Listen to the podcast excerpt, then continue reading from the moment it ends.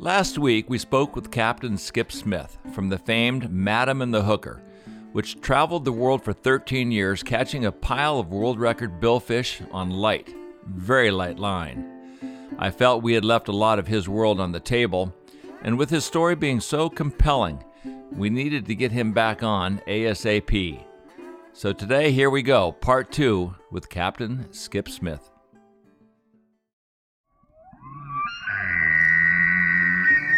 And we broke everything. We broke lines, we broke hooks, we broke rods, we broke our minds, we broke marriages, we broke the whole thing.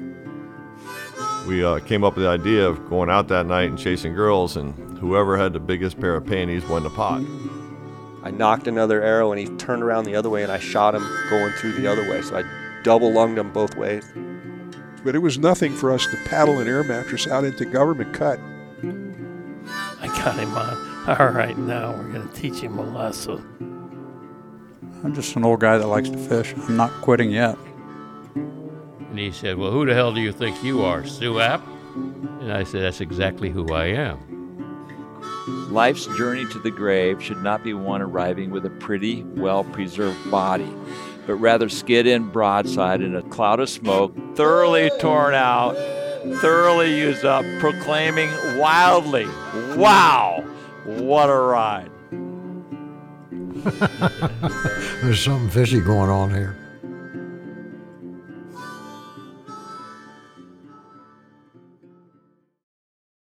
So you sat here and came up with a bunch more questions. When you did you listen to the last Well, podcast? you know, Skip, um, you know, it was so awesome to sit with you, you know, a couple weeks ago. And when you left, I started thinking, wow, I didn't get halfway through all the questions and and you know the the things I wanted to talk to you about, and it was like you're our first double header.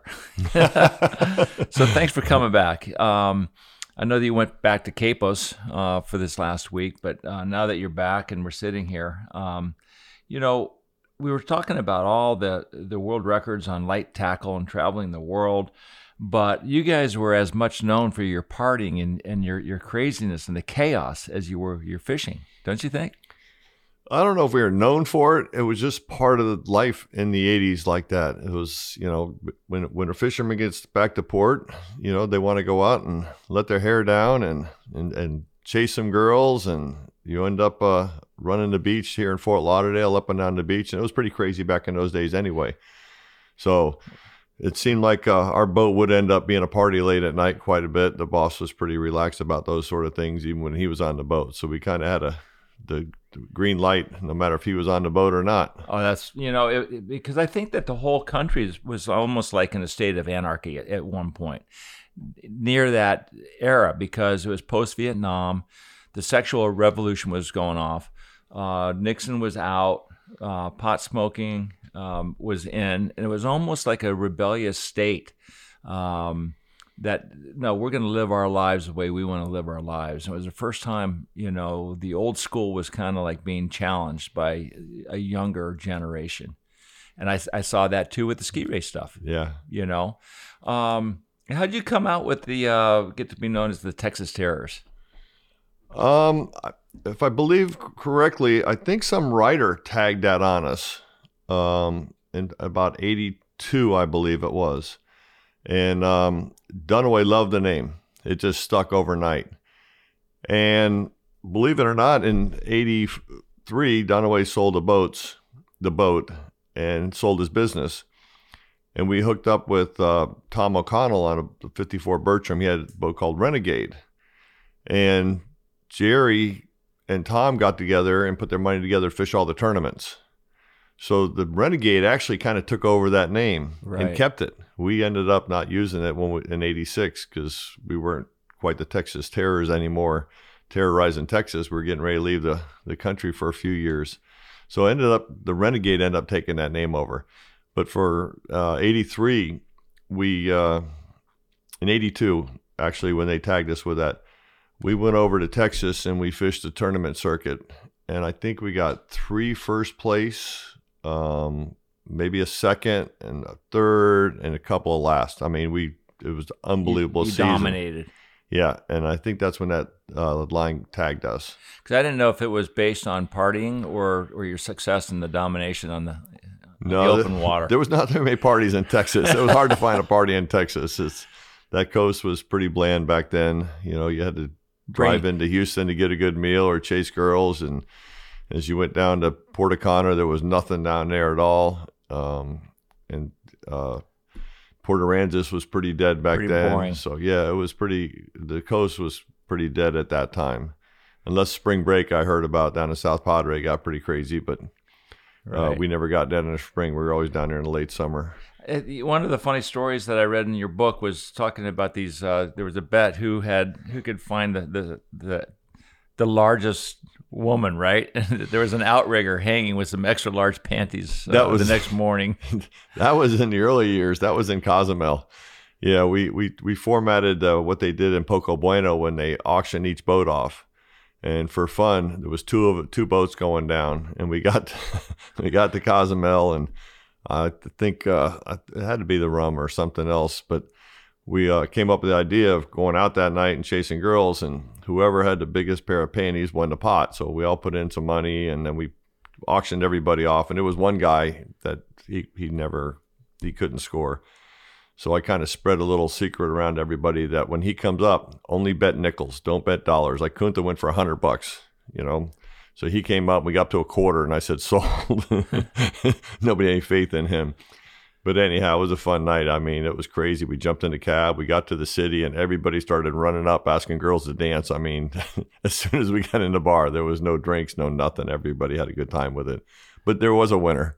There was a big set of bloomers in the other boat. They won. They put them on the outriggers. Oh yeah, they were hanging. That's funny. yep. But uh, but your brother Kent Kunta, he he was a wild man. Huh? Yeah, yeah. There was no, no, nothing was safe with my brother.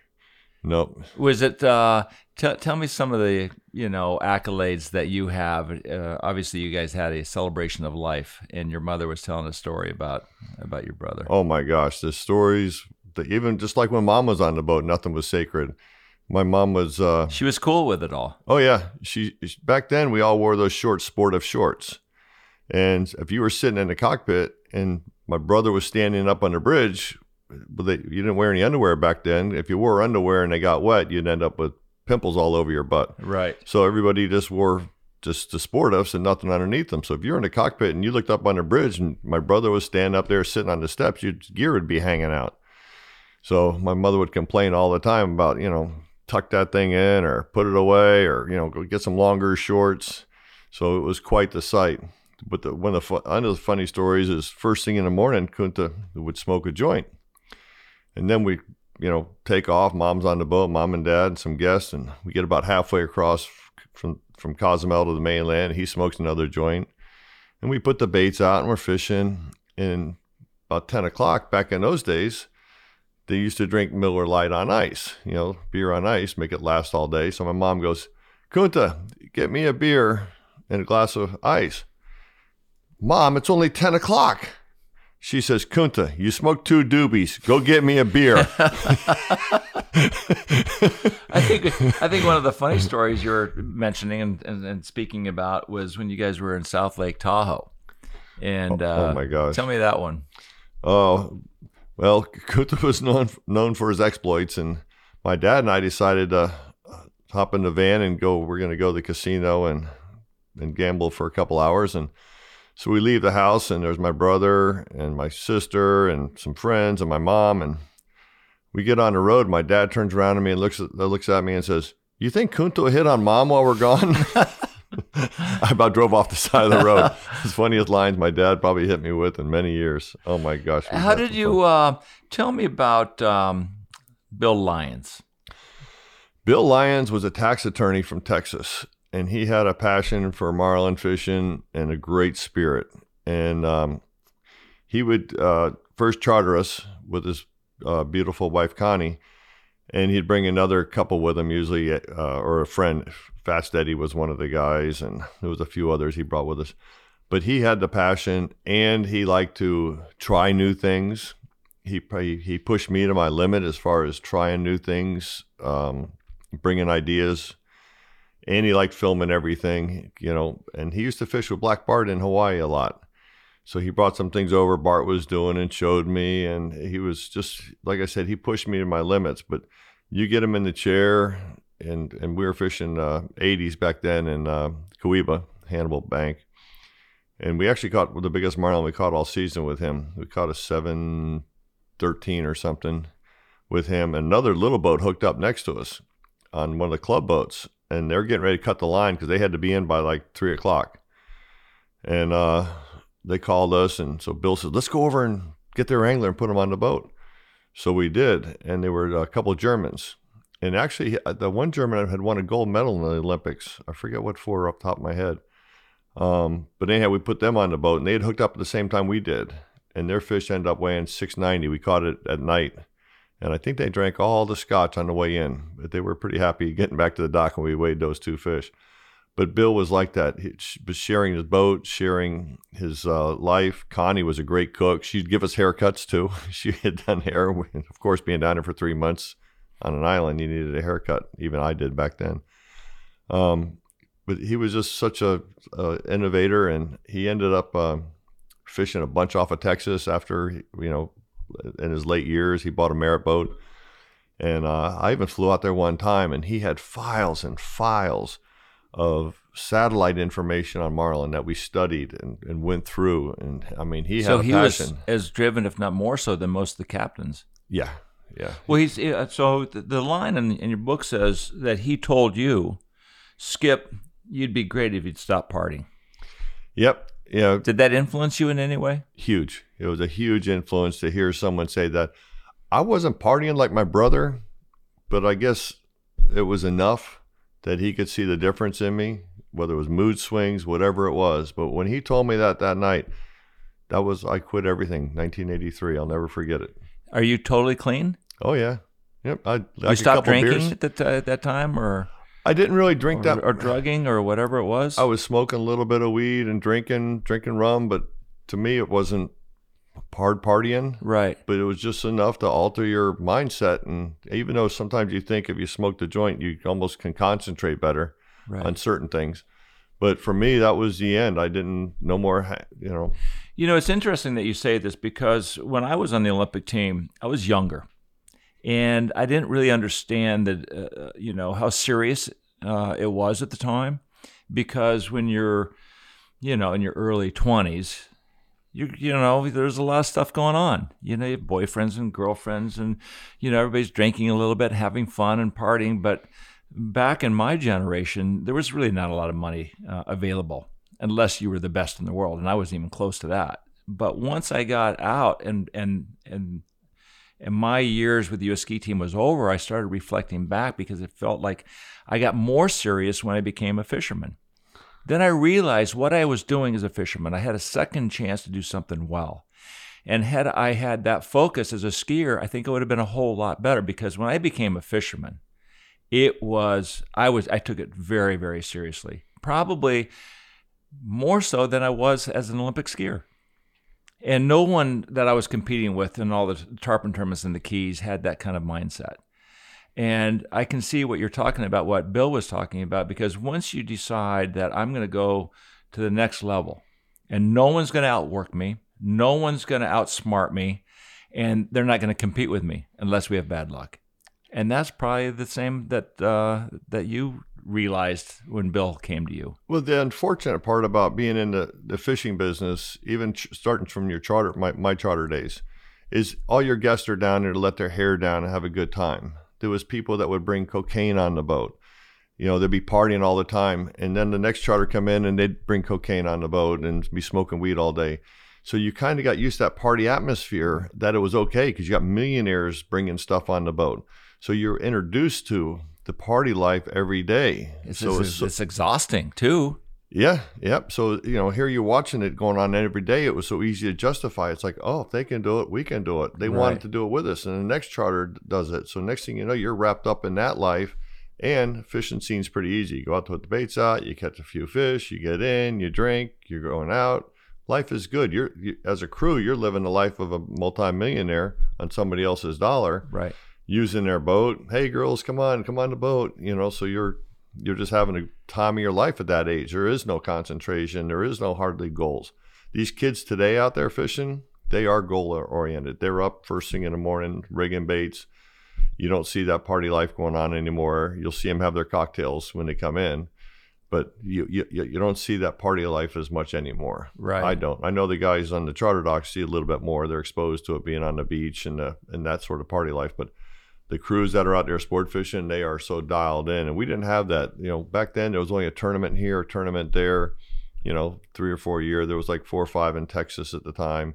Only a couple here in South Florida. Now there's a tournament every weekend, and the guys get to fish a lot of them. So they're really concentrated.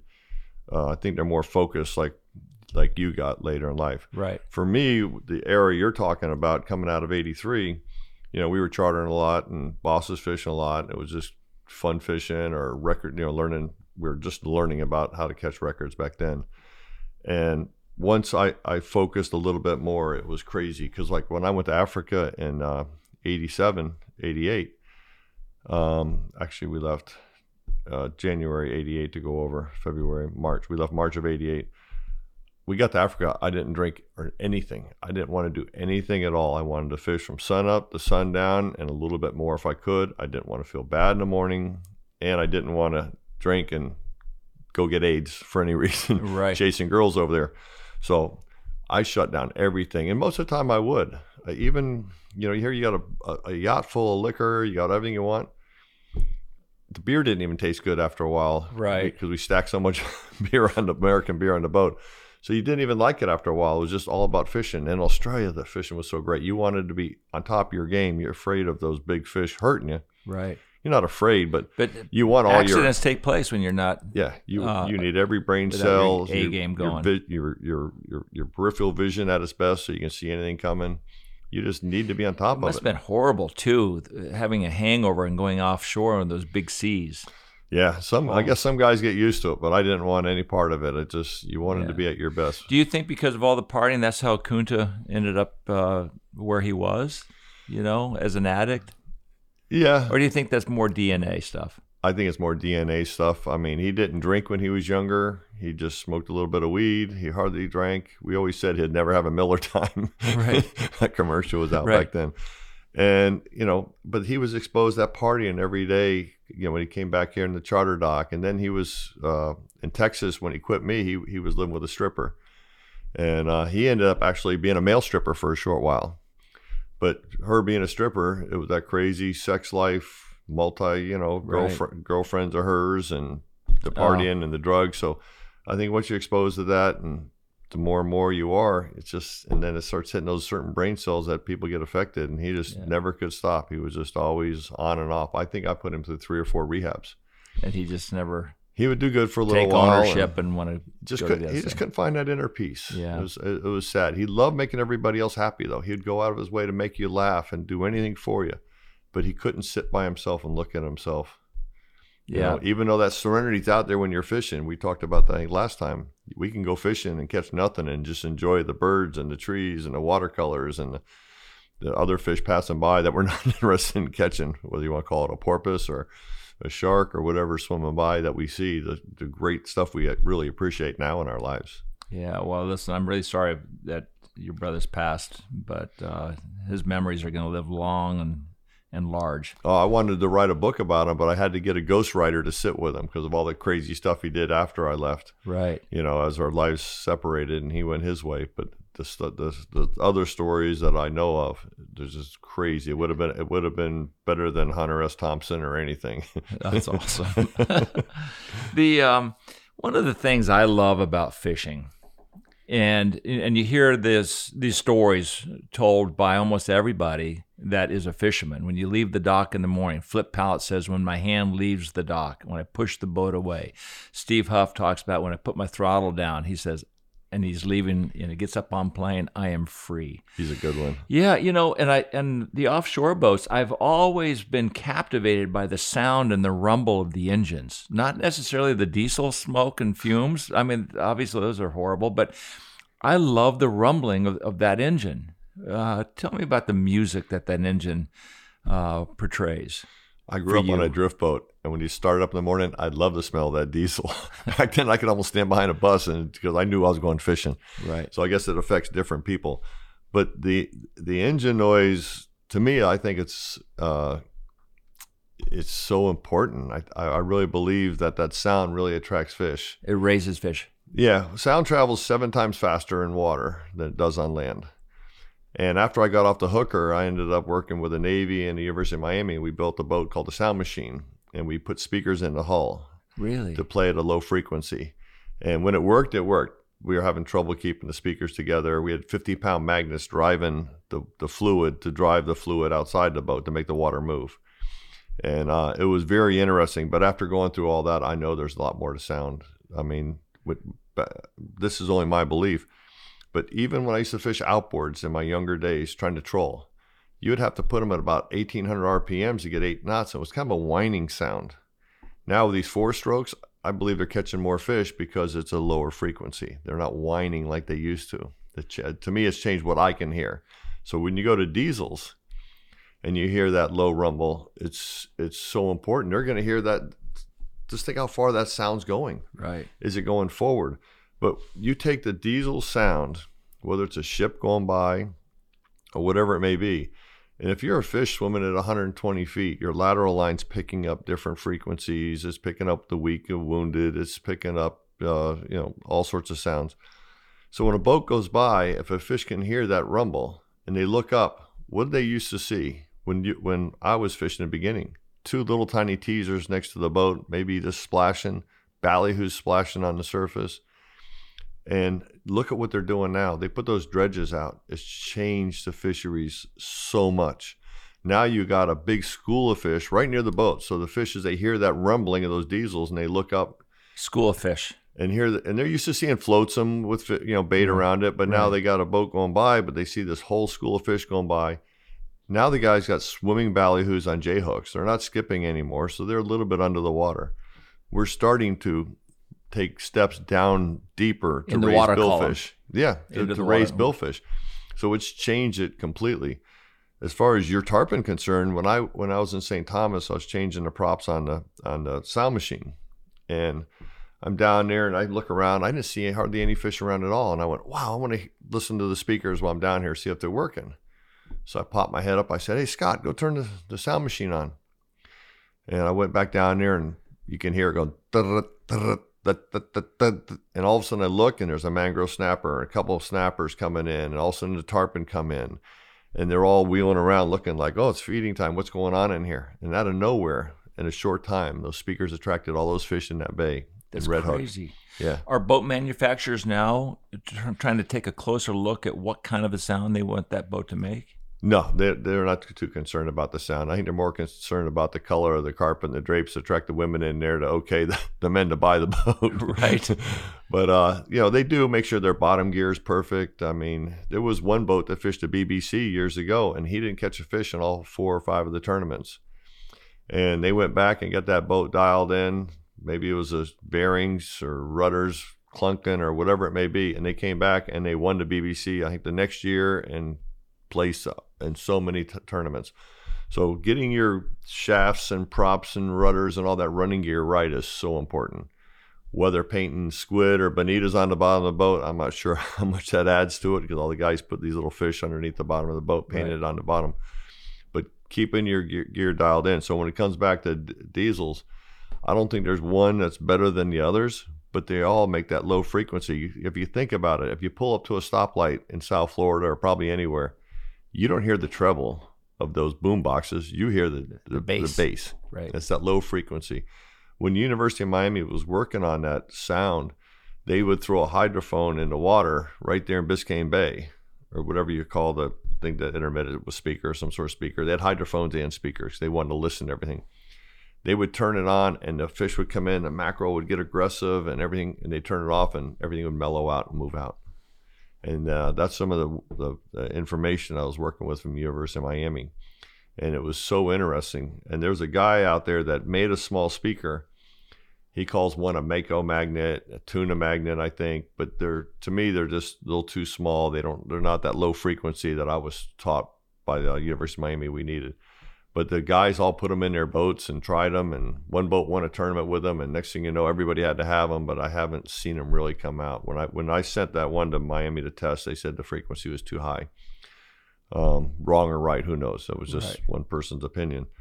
But um, I haven't seen anything come out there like that. But it, it's coming, believe me. Interesting. We spent $150,000 on ours and we finally gave up. We couldn't keep the face on the outside. The boat did 30 knots. And you got a rubber gasket to be able to move the the the, the fluid I put inside the boat between the, the magnet and we had about a 18 inch square area it had to fill. And I think it took uh, uh, two to three gallons of fluid, and we would put vodka in there, not water, because vodka was lighter than water to be able to move with a magnet to move the water outside. oh, how crazy! So everybody thought I had a drinking habit, buying all that vodka all the time. But anyhow, it was to raise fish. yeah. Help raise and then, fish. then we'd rip the rubber off, and all the fluid would be going out. We'd have salt water in there, and it wouldn't have wouldn't be able to move it as much as move the water with those speakers. wow, how sophisticated is that? It was crazy. Yeah, that boat was a she was a special. It was a G&S also. After I got off the hooker, we went and built that boat, and and uh, the owner's name was uh, Mr. Love, and he he he tried his best, and he finally gave up. We were hauling the boat out all the time, putting new new uh, faces on there to to move. Shame he gave up. I'd love to continue with it. Yeah.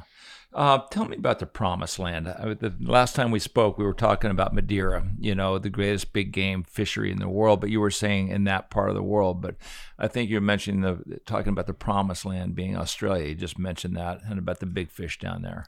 I think I think the only people that knew about Madeira back in uh, in the '80s was uh, people making wine and uh, and European vacations. The fishery was just not there at the time. They probably knew there was tunas there and a lot of other stuff in Madeira. But Australia has been the spot since probably uh, the early '70s, maybe even the '60s. I forgot what year George Bransford he flew over there during the war, and uh, and went back there and caught the first marlin. George Bransford was right here from right here in South Florida, but he went back over there and really discovered the fishery. But Australia, when you're talking about big game, the most granders ever caught, still to this day, have all been out of Australia. And the odds of getting one, I wouldn't know what they are, but I mean, you go out there and catch a seven, eight hundred pounder. I mean, it's still bigger than probably any marlin people have caught ever in the Atlantic Right. you know so to go out there and the neatest thing about going to australia is you don't fish from sun up to sundown you get up in the morning you have breakfast on the mothership or on the game boat.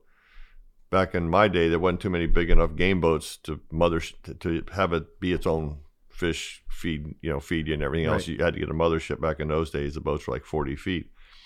So you get on the mothership and and they weren't even that big. It was just like a yacht. And you'd have your breakfast and then the crew would take you out to the to the reef and you'd do a snorkel dive and look at giant clams and weird looking fish you'd never seen before and then you get back on the boat and rinse off and then next thing you know you had to go catch all your bait you had to catch your scads and your bonitas and whatever you could catch for scaly mackerels whatever you, you know whatever you could catch you almost could put out but you're really concentrating on getting a lot of scads because the bitey gang out there your cudas and mackerels would eat your baits all day long so you had to have plenty of scads and you'd catch bait and then clean the bait. Then about 11 o'clock, you stick your nose out there to start fishing. And you'd only fish till about four o'clock because if you hooked up after that, you wouldn't be able to get back inside the reef. It was just so hard to navigate. And some boats did. Some boats would fish till you know, like five and really push it. But if you hooked that big girl at five and had to fish into the night, you couldn't hardly get back inside that barrier reef. It's got to be so scary, Yeah, right? and it was before GPS. I'm sure GPS Right. has helped them somewhat, but they have these things that, that they they call them a bommie, and it's just like a round piece of coral growing up from the bottom in the middle of nowhere, and it comes up within about three or four feet of the surface. so you don't see them. well, you can see them, but coming in at night, they're everywhere. They're just like you know bowling pins everywhere. And uh, uh, one of the first nights when I got the runabout, when I got the hooker out there, I had a fish take me offshore.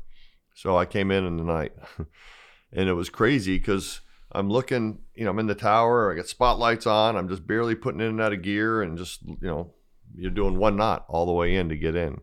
And that's the way you'd have to get in. You get both your crew, your deckhands up on the bow, and they're looking with you. They got spotlights, or you got a spotlight up in the tower, and you're just bumping and bumping. And pitting and weaving, and it's just not worth it. It's so dangerous. I don't understand why they would go out so late in the day if they only had such a, a small number of hours to fish. It's almost like uh, Panama, where they, they just don't bite in the morning. Oh, that's very it. seldom. Very seldom. You can fish all day, but you, all you're doing is feeding the kudas and stuff. What uh, What do you think turns the bite? Turns these fish on? Who knows? In Panama, like at Tropic Star Lodge, you fish from sun up till about ten o'clock, and Then the black over. marlin shut off. Yep, very seldom you get a bite. And the boats go in about three in Tropic Star Lodge. I used to go back to the the reef about three or four, uh, three because I didn't have to be in for any reason. Every once in a while, I'd get a bite out of a black late, but it was crazy. I've been sitting there all day. But that morning bite, four or five boats are hooked up. Black marlin jumping everywhere. It's gonna be a great day. 10, 11 o'clock, it's over. Crazy. You know, we were talking about uh, all these world records that you guys were catching on four pound test. Uh, what was the uh, your leader weight? Like four hundred pound? You know, the, the the shock in fly fishing we call that the the the shock tippet. You know, from the hook to the class tippet. Yep. So, uh, what was your connection knot, and how heavy was that monofilament coming off the hook? Uh, it changed for each different line class we were using. IGFA rule says on 20 pound and under, you can only have a 15 foot leader, and the leader's measured from the the where the the end of the hook Right. up until the, the where it attaches to the snap swivel. You can only have 15 feet, so it's not very much on catching an animal that's probably you know nine foot long. Right. So from the mouth, the leader coming out, there's not much leader there. The tail's almost hitting the boat when you're grabbing the leader. Right. And how heavy was that leader? Um, like on 16 pound, I, they didn't have too much heavy leader back then. I did have some 600 pounds. So on 16, I'd probably use the 600. It's like rope. Nah, not really, but you'd think it was it's Yeah. almost the size of the, some of the wires we're talking on here Right. that are on the table. And then on the uh, four pound, when we caught the first one ever in Cape Verde, the fish was only 83 pounds, but we were using 300, 400 pound leader back then. It had to be something that could take that initial. Sometimes they would take off and you'd have to turn them over in the air. Sometimes they'd stop and gag Right. because of, because of where the hook was placed. So you could go a little bit lighter. The the one my favorite record we talked about last time was 162 pound on on uh, four pound in the Pacific. A lady caught. I only had a 120 pound leader because I was sail fishing. Right. So we So couldn't we you couldn't just it, hang yeah. on. You'd break it. Yeah, we couldn't just hang on to that one. But that was the that was the only advantage you had to take take advantage of on all that light tacking, whether six, eight pound. We had to use 400 pound leader because when it came to the end game, you're going to get one shot. The mate had to grab the leader, hang on, and Hopefully, get some Yeah. gaps in it. What? So, what? The, the connection between your mono and that four pound. How would that? What? What does that look like? Because in fly fishing, we use now today. We used to the fly guys back in the day, a number of years ago, where they were using like 80 and 100 pound test mono off the fly and using a uh, a Huffnagle knot, which is a combination of two knots. You've got the Bimini twist, and you got a figure eight on the 80 and you weave that through the figure eight, tighten the figure eight, and then you half hitch it and then tie a risotto knot. So, what's your connection with the offshore guys? it was very easy because you got your leaders already made up. They've got crimps on them, so you got a crimp on each end and a loop on your leader. But to go to your snap swivel, I would use the biggest snap I could, like a marlin s- snap, because when a mate reaches out to grab the leader, I wanted that little bit of thickness in the That swivel. edge. I just didn't use a swivel that would have been big enough. It's just tiny. It helped gave us a little bit more grip. And from there, we would have maybe a two to three foot double line. And the only reason we used a double was for the knot. You had to have a hundred percent knot. I would use a bimini, and and then, how do you connect that bimini to the snap swivel? it really didn't make a difference how you tied the double to the snap swivel because you know now you got double the strength there. Right. So I have a knot that I kind of kind of came up with. It's pretty cool. Um, you could have done a cat's paw. You could have just done any sort of uh, knot to attach it because as long as you pull it. When it gets to knots, any knot that you tie, to me, the biggest secret is wetting it and pulling it as tight as you can. And you should break it occasionally, especially with light tackle Cinch it. because the a knot breaks because of the movement of the knot. Right. If the, The if it- friction. it's, it's fast. The heat and the friction will pop it. So if, if I look at your knot, if I'm on someone's boat and I see it, it's not pulled that tight, I know it's going to break. So I always just go pull it a little bit tighter right away Right. if I can. Um, so if, as long as my crew pulled it tight, when we first started, I tied all the knots. I w- I'd come off the bridge if we broke something off and tie another knot. On two pound, you can almost use a Palomar, a single going to it.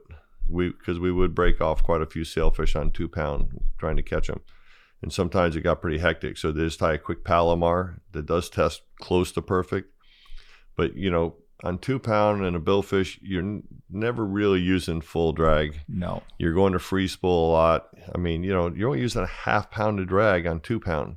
We caught the, you know, white marlin. They're probably some of the first records on two. White marlin and sailfish on two. Um, the two we caught in both oceans. That could be still a record. I'm not sure. I think uh, Pacific might be. I think the Atlantic got broke. Um, but we were tying a double with two pound Right. to start out with every morning. We'd have like two rods of each one, two twos, two fours. You know, uh, six pound wasn't available back then, and uh, if we were using eight, I usually had a backup on everything. So if you broke one off, you grab another one.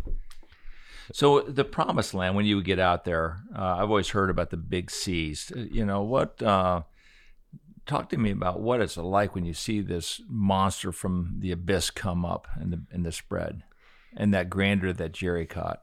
Oh my gosh, the one we lost. Oh, that's a crazy story. The one we lost was on a calm day, and then the rough days were, you know, it can be calm as can be, but when it gets rough, it is outright some of the biggest seas you'd ever want to be in. Is the fishing better when it gets rough? Yeah, that's what's it's springtime. It's starting to bring them in, saying it's time to go mate. It's time to go lay your eggs. You know, here they come in from wherever they're coming, and they get up and they start tailing down sea, and you know you're, you're baiting them in the middle of that, or they just appear, but they're coming in there to lay their eggs, so they're safe inside the reef to, Right. to grow up. So you're you're up in the tower looking for tailors, and sometimes you'll see one that's just bright purple. She's ready to lay her eggs. And uh, the one that Jerry caught was one of the neatest things I'd ever seen. I looked offshore, and here's this bright purple marlin and f- four black, solid black colored males, Yeah. coming down sea. So I wheeled the boat around, and it had to be, uh, I don't know, eight to 10 that day, eight to 10 foot seas.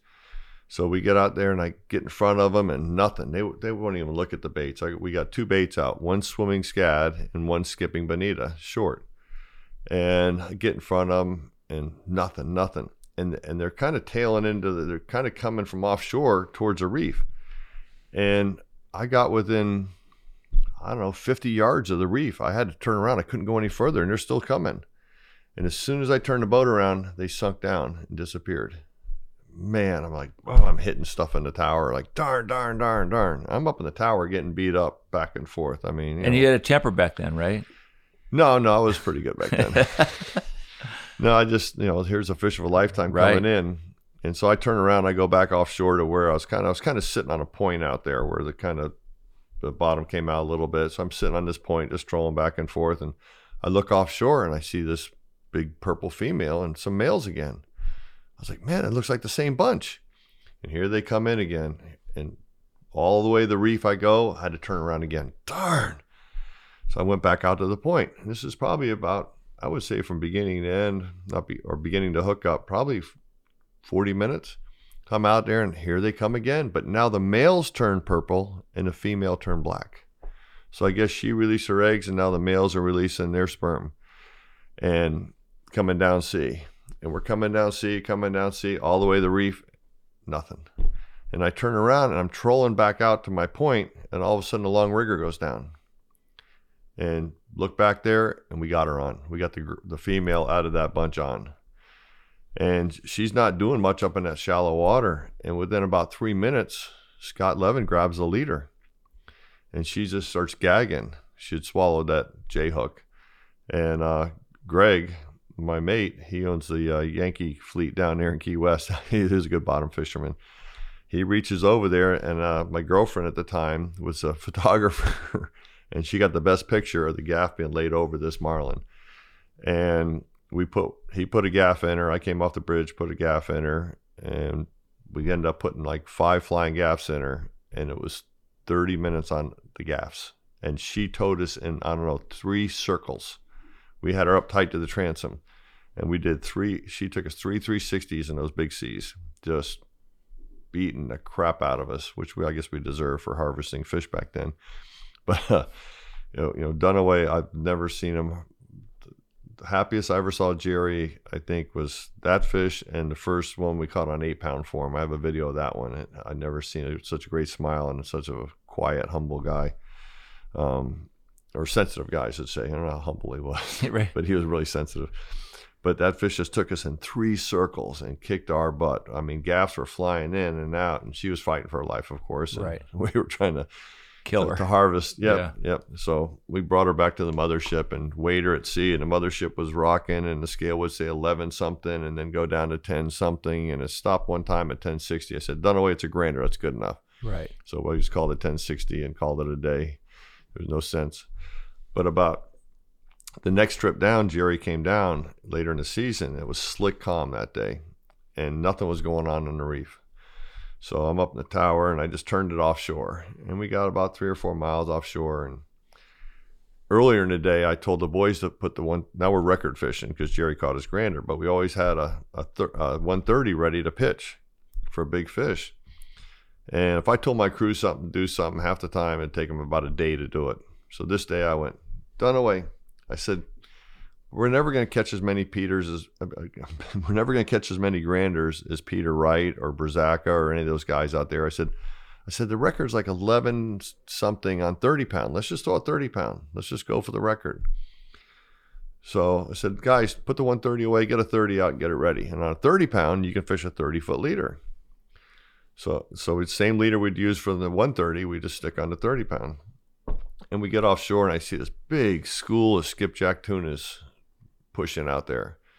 So I go get in front of them and we had a skipjack tuna out in a long rigger for a teaser. You, did you know it was a marlin chasing these these skipjack tuna? No, the tunas were just feeding, but I figured there might be a marlin around. I Right. mean, it's a beautiful bunch. And I fished around a bunch of them and never got a bite. And I fished around some and have got a bite. And on the short bait, we just we had two 130s out, but with baits with no hooks. So we had a skipjack and a long and and a uh, a, a bonita in the short.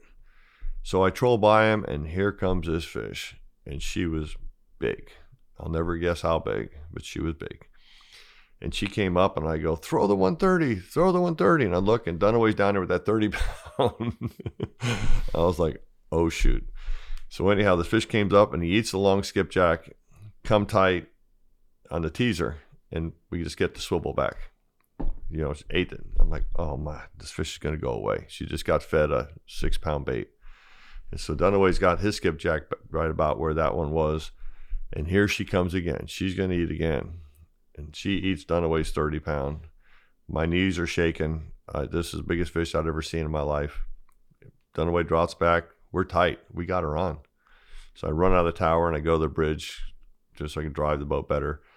And we're hooked up, and she's just really not going anywhere. Just staying like she's just staying right there, about 50, 60 feet in the school. So I'm like, Dunaway, push the drag up. We got to get her attention. Push the drag up. So I pushed the drag up, and we got her attention, but she still wouldn't jump, do anything. She took a lot of line out, went deep. We got a lot of line back. She went down deep again. And by the, about the third time, this is after an hour, the fish still, I don't know if she knows she was hooked. You know, the, those big baits in her stomach, she might be used to that little bit of resistance. And we started winding the reel in, and uh, I li- the winding the line on the reel, and with those graphite reels we had back then, it spread the spool. And I looked down there, and the rod's really bending. I said, Dunaway, I think the you know, you got to back the drag off. No, no, no, we're fine. Pow! Line broke. We, we spread the spool so far it locked the reel up. And that's why I could see the rod really bending over, bending Right. over, and we popped her off. But that was one that I just told everybody I'd never. To, I don't know. Till you bury me, I probably won't tell you how big I thought she was. The big one got away. That's part of fishing. And that's part of why we're out there, you know, to to chase these dreams and these fish. And uh, you know, it's fun to get them once in a while uh, to let us know that yeah, it's a confirmation that we're okay at what we do, but we get humbled periodically. And just when you think you know you're what you're doing, it's um, you get slapped in the face.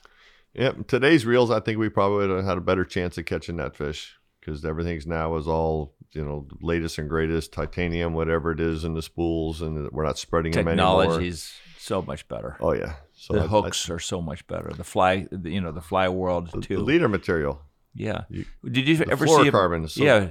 So tough. much different, right? I mean, that's all you guys use now for yeah, leaders, right? Yeah, but just not. They say the fish can't see it as good, but the, but the it's doesn't fray as easy. It's tougher. It's harder. Yeah. That's what I noticed. It's smaller diameter. Yep, you got all Yeah. everything you'd ever want in those leaders. So it's, it's so much better. Well, after uh, speaking with you a couple weeks ago, um, I was talking to my son Nick. He said we got to go fish with Skip, and obviously we've made some phone calls, and we're going to come with you. You know, in January. I cannot wait to come hang with you on this legendary boat. You know, captained by you. No, I'm looking forward to that. So I invited you. I got a trip before you and a trip after you, so I thought it'd be fun just to have some friends down. I like doing that. You know, just so we can relax. I can sit there with you and tell stories. I can let my captain drive the boat, or I can go up and drive the boat, or you know, we just go out there and relax and not worry about numbers. And the fishing should be decent that time of year. We can throw flies. We can throw whatever we want. And it's so nice to have those type of trips where there's no pressure. It's not like a charter where you really got to produce. We can just go try different things. It's gonna be So- it's gonna be awesome. I'm really looking forward, you know, to hanging with you. And uh, Nikki and I have not done so well with the offshore world, but I know Quepos got some fairly flat seas. Yep. And uh, we're gonna cross our fingers, and I, I know that uh, we're gonna be in some good hands. Yeah, well, you you said something earlier, you know, about it's fish stories. You know, look at what Hemingway wrote, and Zane Grey wrote, and some of the writers of the past wrote some great fish stories. And when you get back to it, you know, we go out there, we enjoy a great day, and you come back with another story as as we live life. Some people like to travel; they'll tell stories about going to Indonesia, Japan, and mm-hmm. you know what they do. We go fishing. We love the stories.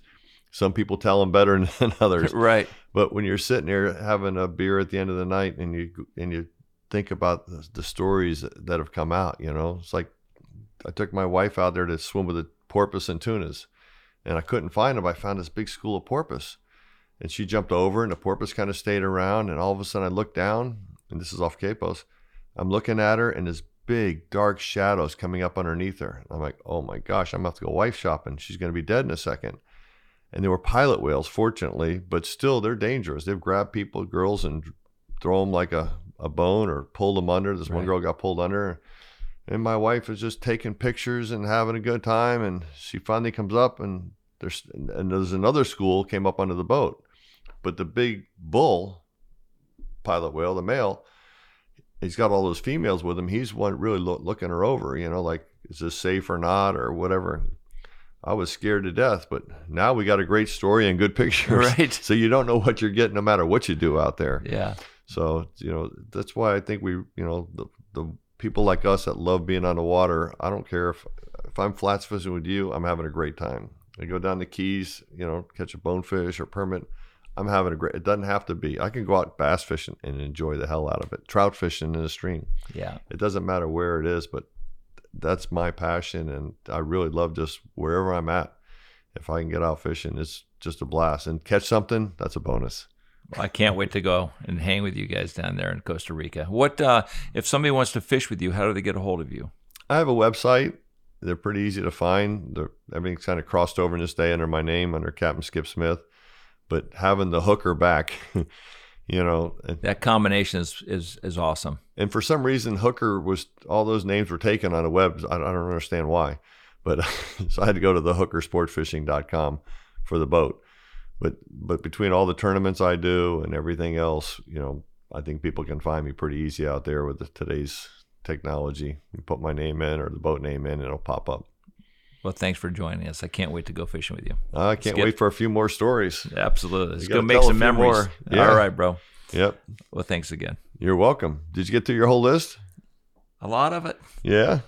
There was a couple other stories I thought about in, in there I was hoping I wouldn't forget. I brought my yellow pad too. I was going to write notes as we went, but Well, if you got a story you want to tell, let's, let's no, no, out. there was something else that we were we were going over there that there was a story that you know when you start talking about knots and leaders and you know the learning curve I went from we started fishing for records in '83 when IGFA opened some categories, and Jerry brought down a, like an eight pound rod and reel and some line and.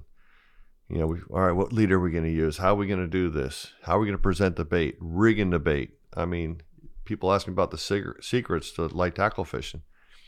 And it, I mean, it starts from filling the reel to all the guides on the rods. We end up putting so many more guides on the rod to displace each little friction Right. and, and, and, and pressure on it.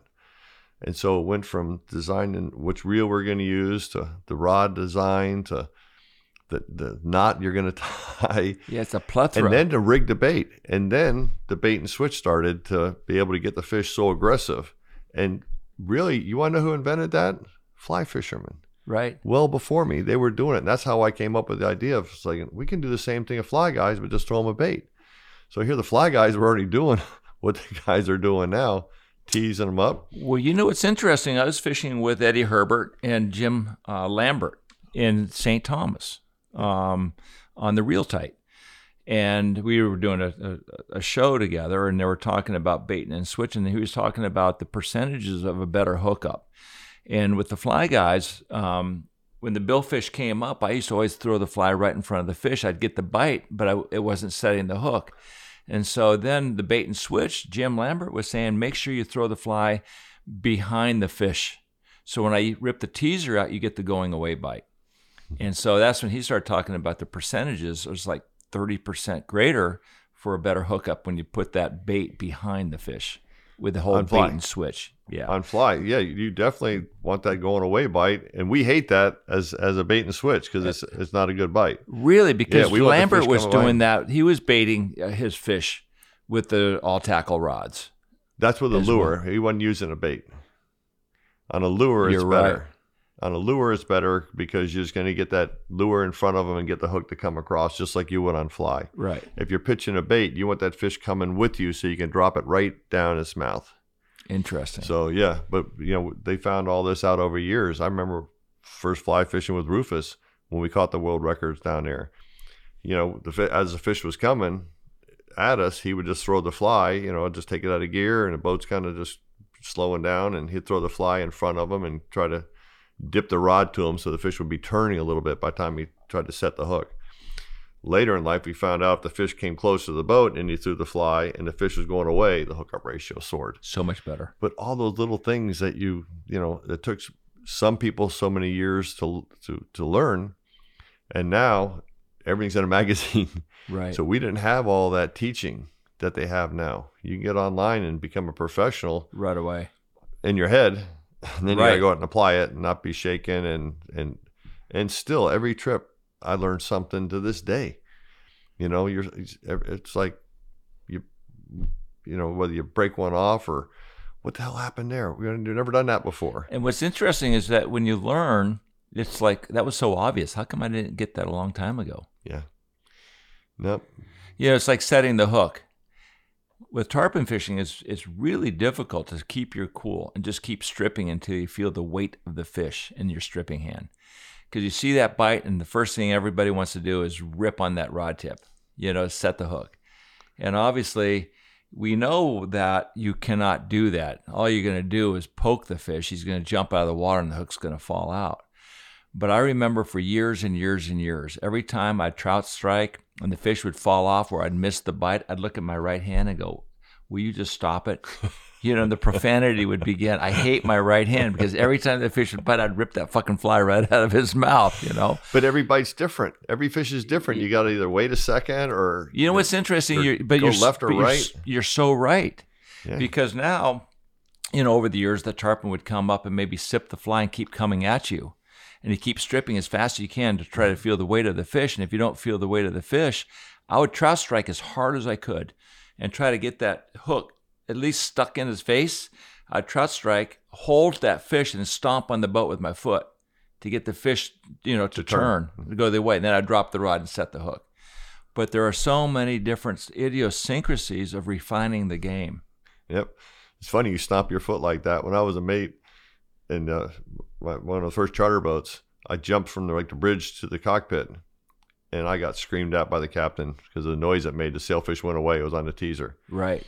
Now, if we tease a fish to the boat and he gets under the teaser and, and won't go back, we start stomping the deck so he'll turn around and get, Get- away from the boat for a second and go back in where the bait is. Right. So here you're stomping to try to get that angle you need to set a hook. Right. But from a tarpon bite to to to anything on fly, you know, your trouts or whatever, snook, every bite's going to be so different. You know, you got to either wait or turn the rod sideways or keep it low or pull it high or whatever you got to do to set a hook. Right. But everything's so different, and it's like, and like you said, darn it, right hand, this was a this was a tarpon. I was supposed to do this. You have to ad lib. It's a dance. Yeah. For sure. You know, it's funny. Um, I can't remember the captain's name, but I did a segment for Good Morning America with Marsha Bierman. And we were down in Islamorada catching sailfish. And um, at that time, I'd already been doing a lot of tarpon fishing and learning how to hang onto the fly line to, to create drag.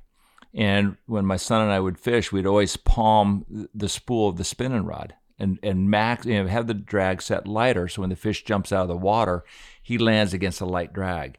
But once he's back in the water, I'd hang onto that spool and fight him with maximum pressure. So we're doing this segment and she's talking about her techniques you know this is the short pump with the hips going forward you know her style i don't know what that if that was that much different The than pelvic it- thrust. yeah and um, so we're on the boat she gets a bite we got a sailfish on and so i'm talking to marsha so tell me about this techniques that you have to catch this fish you know quicker.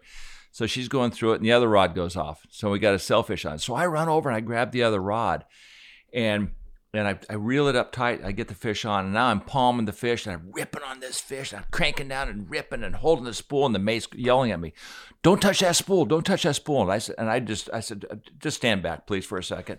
And I'm ripping on this fish, and I pull him over the boat. We take the hook out, and I go back to Marsha and said, "Now, now, now, talk about this technique about how, how you can catch this fish faster."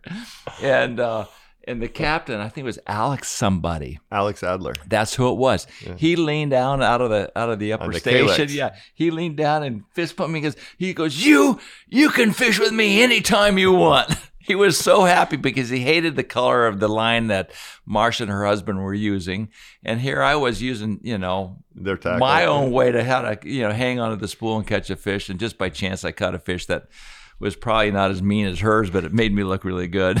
Oh, I love Sorry, it. Marsha. I, I love aggressive angling like that. I mean, that's what you're supposed to do. I mean, Fight 'em. Yeah.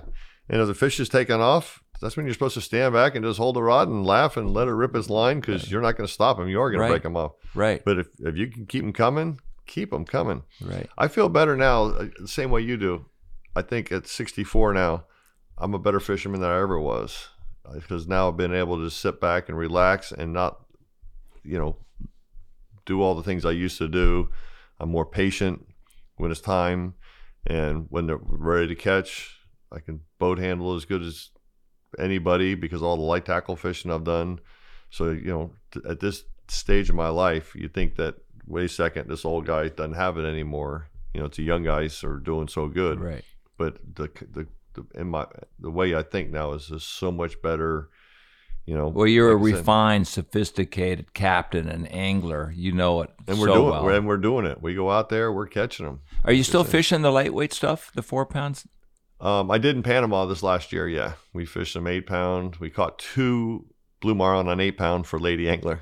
One was just barely under the record. It was so much fun to be able to do that again. The boat handles so great on fish like that.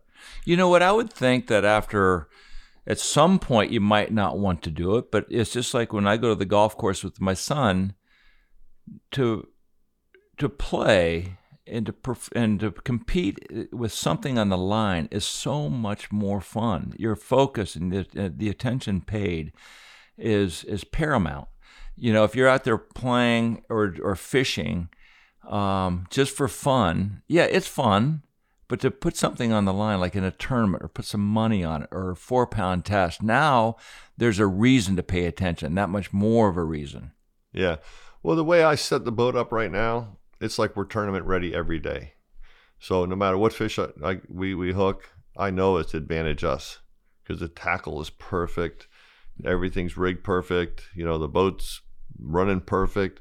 So you got everything going for you. So every day to me, we're almost tournament fishing. Right. We're making sure we do everything my crew, we're making sure we go by as much IGFA rules we can. We want the people to hook their own fish. We want them to pick the rod up out of the rod holder, and if it's a lure, you know, and it's a marlin, pick it up, grab it. Don't worry about it. The drag's set. Relax. You know, push the drag up. The lever's right here.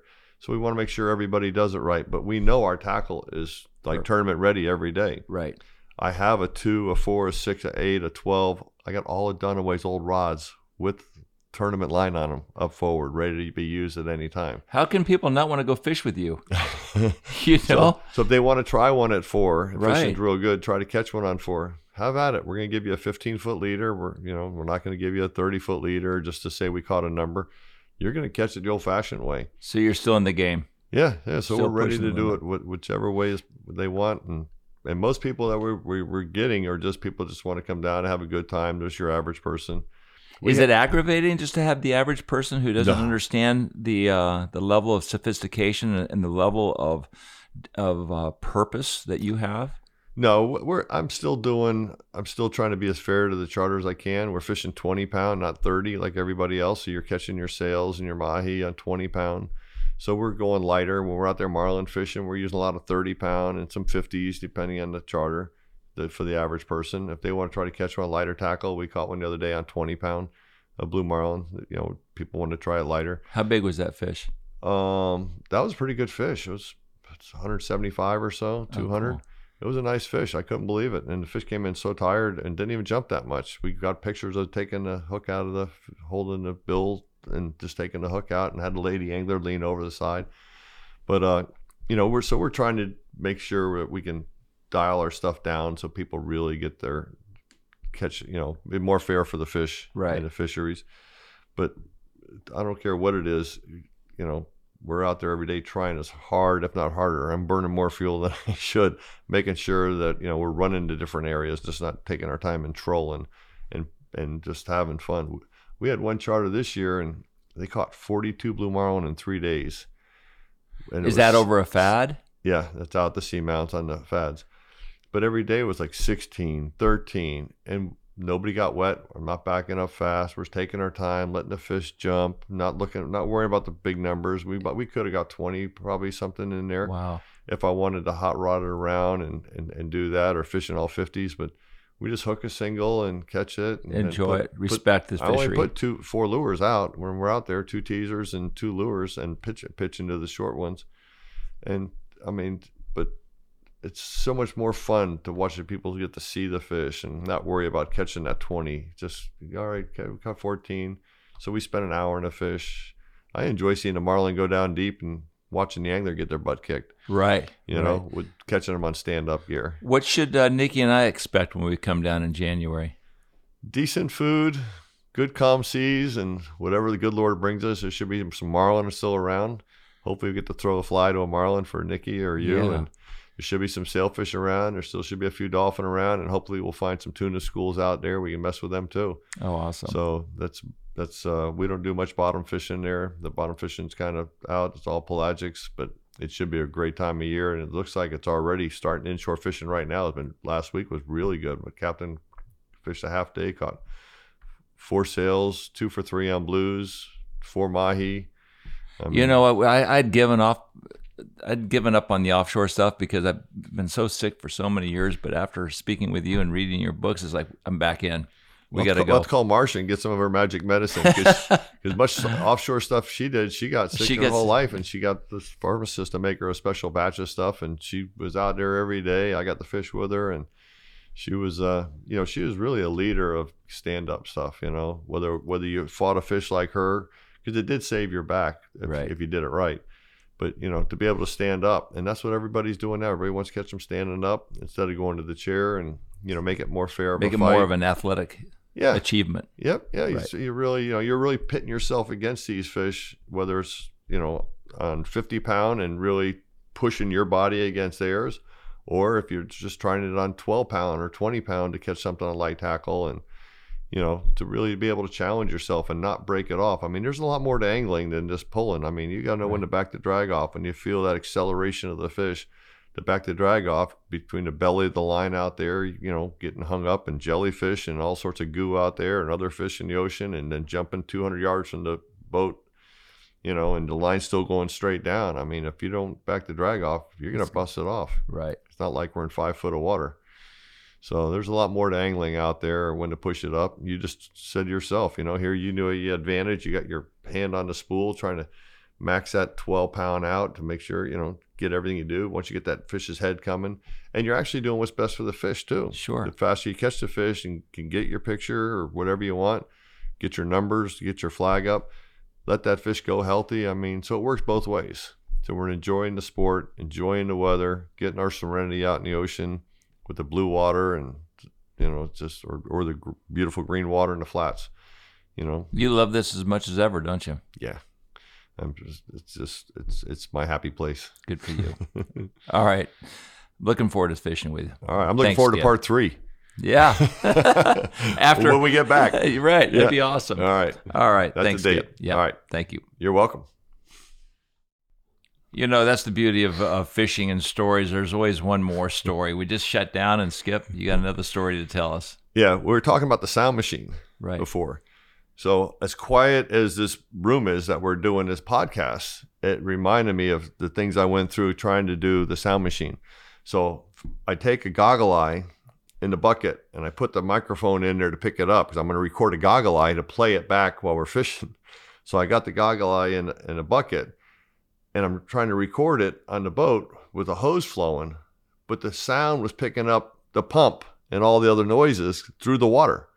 So I've got this goggle eye. So now I gotta go, darn it. So I gotta take the goggle eye, put them in a bucket, take them up to the dock to get rid of the sounds of the hose and everything else coming through. So, So you're, you're so you're going to try to take the sound of the goggle eye and and it- and and and boom that through the the sound system of your boat to make it sound like a bunch of goggle eyes are swimming above the fish. I'm trying to make them grunt. I'm trying to take some croakers and make them grunt because when you get a fresh croaker for snook fishing, usually he's worn out. The guys that catch the snook, they want that gro- the croaker that's been in the pen for a couple days because as soon as they stick the hook to it, it's going, Right. and the snook are more aggressive.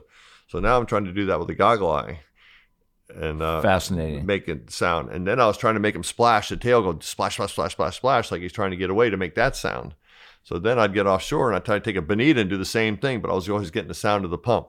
So I was so into the sound, I was trying to take every different bait I could and make it make sounds so I could play it back. So I had a skipjack tuna splashing in a bucket.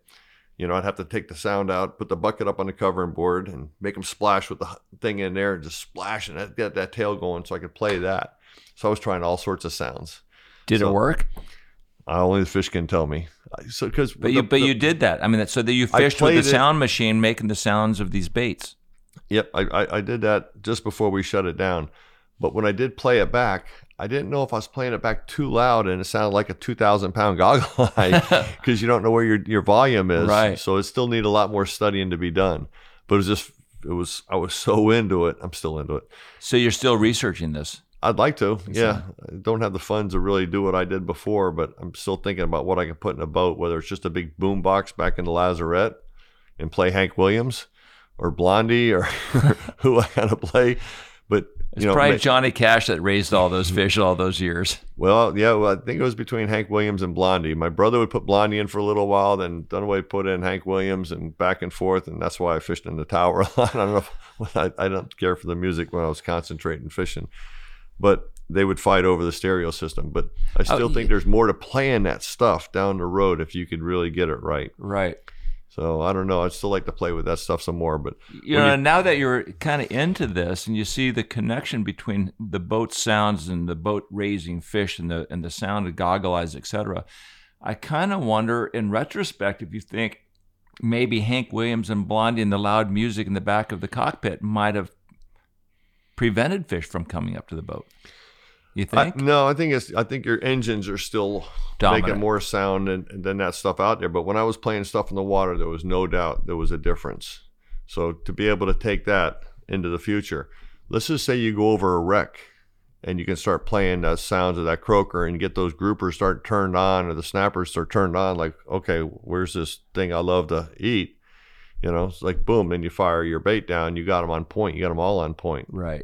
like when you go to catch a tuna you, they might be milling around but that first tuna starts to dart at your bait the other one wants to beat them to it Right. So Makes know, a lot of sense for sure. yeah, and that would let, that'll turn on a lot of different fisheries where you're seeing those snook laying under the bridge all day long, and they only turn on from what hour to what hour. But if you get the croaker playing in there and start getting them all excited, and all of a sudden you drop one down there, and They're looking. "I'm going to beat you to this." You start that frenzy. Yeah. That's what I was always trying to do, is get their attention. I know they're down there. They're down there all day long, and all of a sudden at three o'clock, the sailfish start biting. It's like, what turned them on? You know, it, it, one of the things I've seen happen in, in Los Sueños during the tournaments, we're catching them pretty good. Then all of a sudden there's about an hour lull, and one of the captains go, "Oh, this tide change right now." How do they know there's a tide change 50 miles offshore? You know, but they know that. I don't know why it is. The current may still be moving, but they shut off for about an hour, then boom, they're back on again. Crazy. So you know they're down there all day. What can we do different to get them to bite all day long? And that's the things I was thinking of. Right.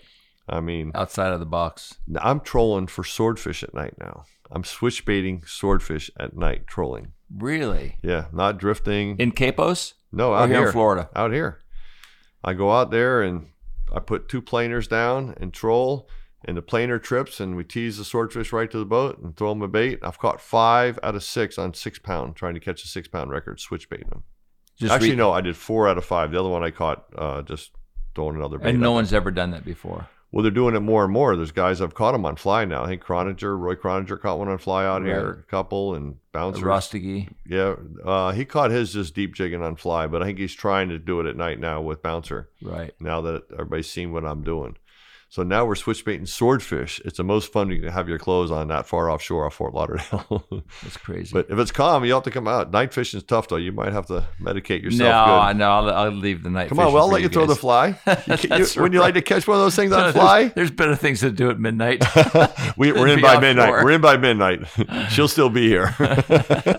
I don't fish that late. Uh, Anyhow, all right, all part right, three. Doug. All right, bud. All right. Captain Skip Smith has done what most people only dream about and caught the fish great books are written about. He, his knowledge, and his willingness to share will one day be rewarded with his induction into the IGFA's Captains and Crew Hall of Fame. I'm not jinxing this by saying this, it's just a matter of time. Meanwhile, I'm going fishing with this legend on his legendary boat. Yes, the one with the pink engines, the Hooker. Part 3 is imminent. If you'd like to see more content or behind the scenes, please follow us on Instagram, Facebook, and YouTube. Also, if you have any recommendations on guests you'd like us to interview, please let us know at millhousepodcast.com.